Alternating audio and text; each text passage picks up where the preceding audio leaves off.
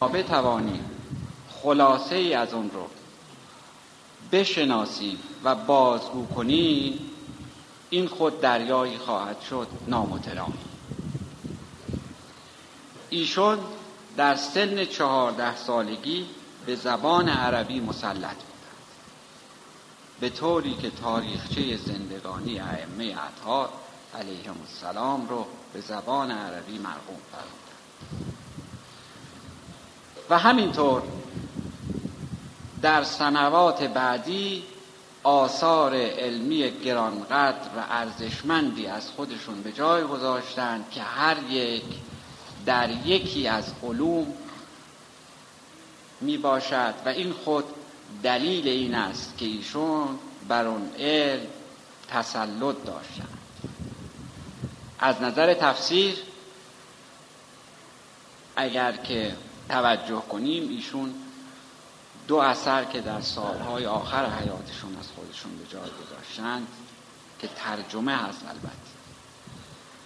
از نظر عرفانی ترجم تفسیر صالحیه رو که در شبهای جمعه میفرمودند خود دریای بیکرانی است و شاید تفسیری که ایشون میفرمودند خود قابل تفسیرها باشد.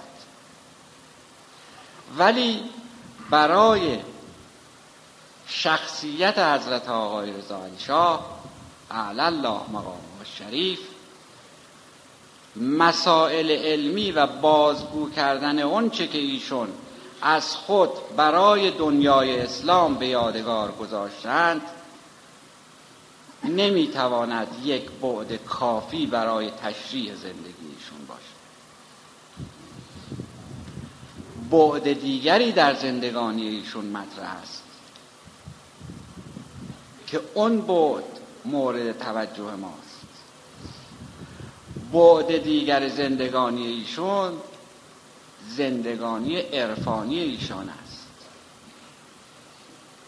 ایشون در زمانی بیش از 25 سال که بر مقام قطبیت تکیه زده بودند و ارشاد مردم رو به راه خدا می‌کردن توجهشون به ظاهر و باطن جمیعا هر دو بود. بدین معنی که ایشون ضمن بزرگ داشت مراسم مذهبی ضمن کوشا بودن بر انجام واجبات ضمن مقید بودن بر انجام واجبات و کوشا بودن بر مستحبات از اعمال قلبیه نیست قافل نبودند.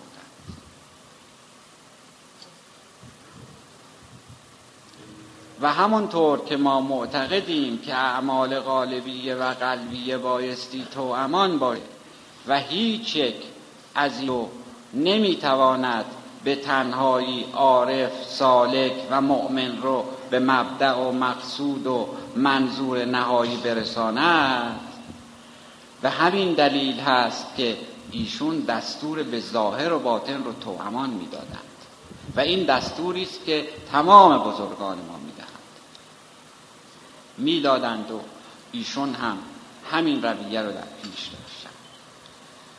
و همونطور که در اون عریضه چهارده ماده که خدمتون تقدیم کردم تأکید مکرر ایشون بر انجام دستورات شریعت مقدس اسلام داشتن.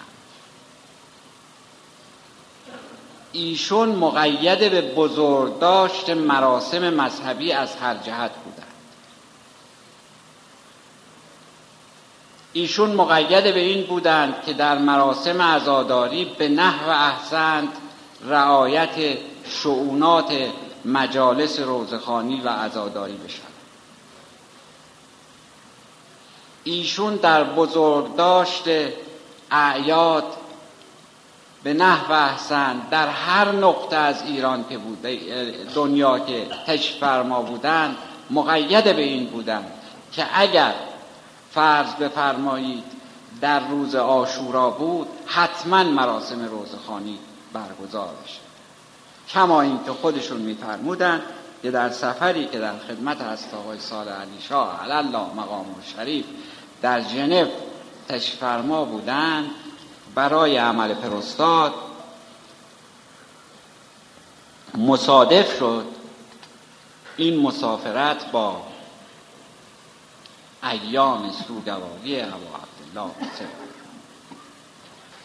و حضرت آقای علی شاه در شب آشورا در اتاقی که بودند به همراهان فرموده بودند که بعد از نماز مغرب شاه که چند نفری گویا یازده نفر بودند دور اتاق جمع بشن و به حضرت آقای رضا شاه دستور فرموده بودند که در ذکر مصائب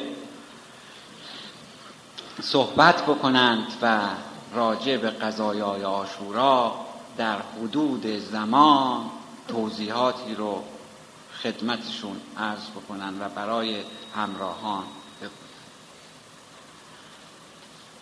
و اونچه که برای ما در زندگی این بزرگوار مهم قابل بحث و قابل توجه است این است که در اثر توجه به ظاهر و باطن در اثر کوشش در انجام اعمال غالبیه و قلبیه به اعتقاد من به اون مرحله رسیده بودند از تکامل که آرزو و آمال هر عارفی است.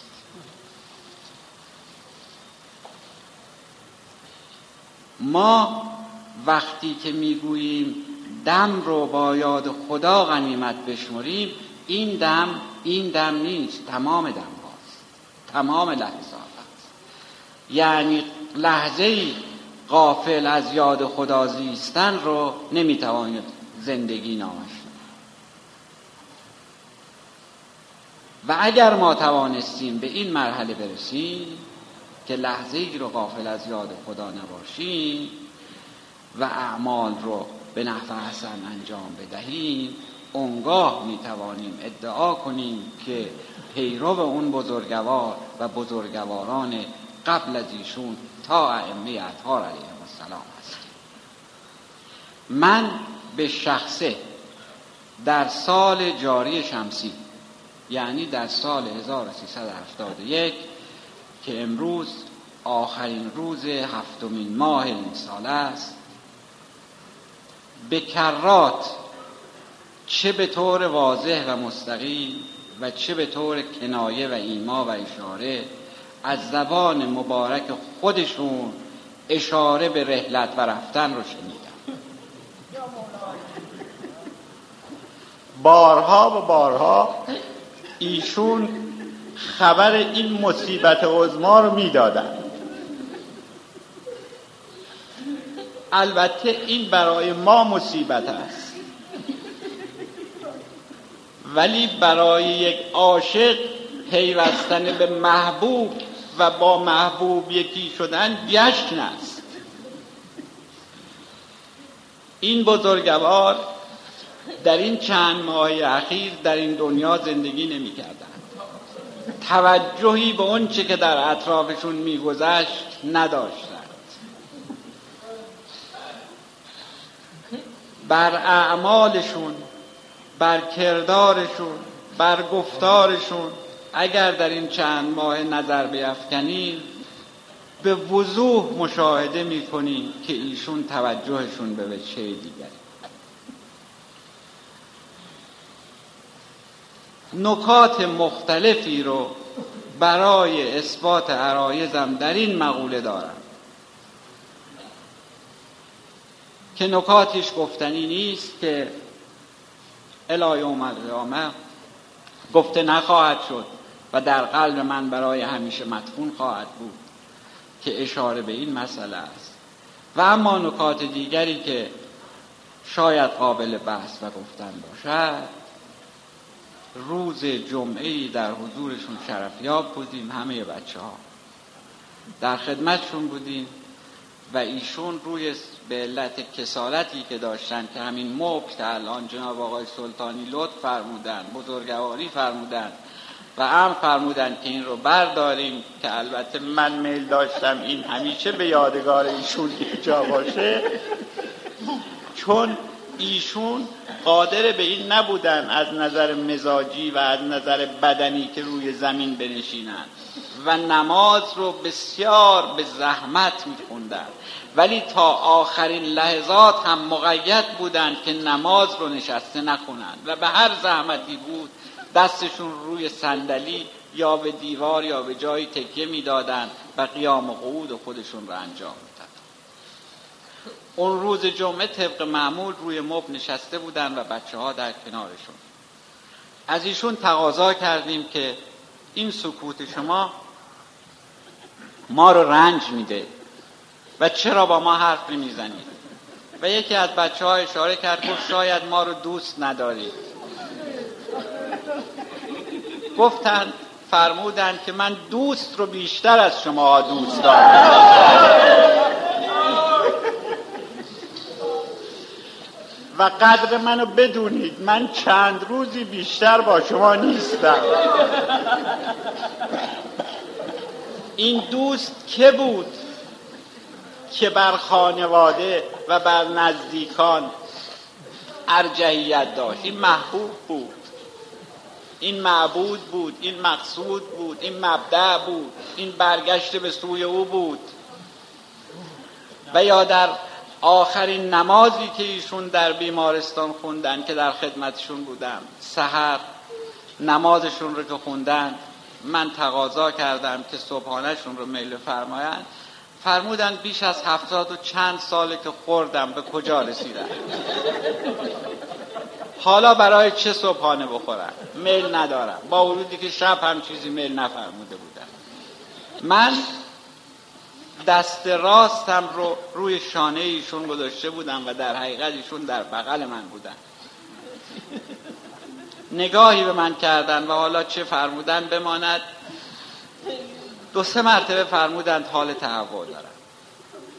ولی چیزی میل نفرموده بودند که حالت تهوع ایشون چیزی رو برگردن ناگاه دیدم که ایشون فرمودن سینم درد می‌کنه و رعشه عجیبی بر بدن ایشون مستولی شد و کلمه الله رو فرمودن و تکان عجیبی خوردن که من از خود بی خود شدم و من از اتاق بیرون بردم. هر عملی رو که اتبا می‌خواستن عمل جراحی عرض نمی کنم عمل طبی رو عرض می کنم که می‌خواستن اتبا روی ایشون انجام بدن ایشون میفرمودند که لزومی نداره. ما رفتنی هستیم. حتی به طبیبی که هنوز من نمی‌دونم این طبیب مسلمان یا مسیحی بوده نمی‌شناسم که مایلم این طبیب رو از نزدیک ببینم و شرح ماوقع رو بپرسم. فرموده بودند که من امروز آخرین روزی است که مهمان شما هستم و فردا مرخص میشم. او با تعجب به طبیب قلب ایشون آقای دکتر معتمدی گفته بود که شما ایشون را از نظر قلبی مرخص کردید ایشون چنین چیزی گفتن گفتن. ایشون در شرایطی نیستن که به این زودی مرخص بشن. و بعد پرستار دیگری که خدمت ایشون میاد ایشون با اون ادب ذاتی با اون فروتنی ذاتی که داشتن به اون میفرمایند که من در این چند روزه خیلی مزاحم شما بودم. ولی امروز آخرین روزی است که به شما زحمت می‌دهم. و من فردا از خدمت همه شما مرخص میشم.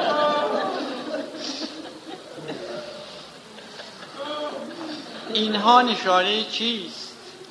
آیا درد بدنه؟ آیا درد قلبه؟ آیا ترس از مرگ؟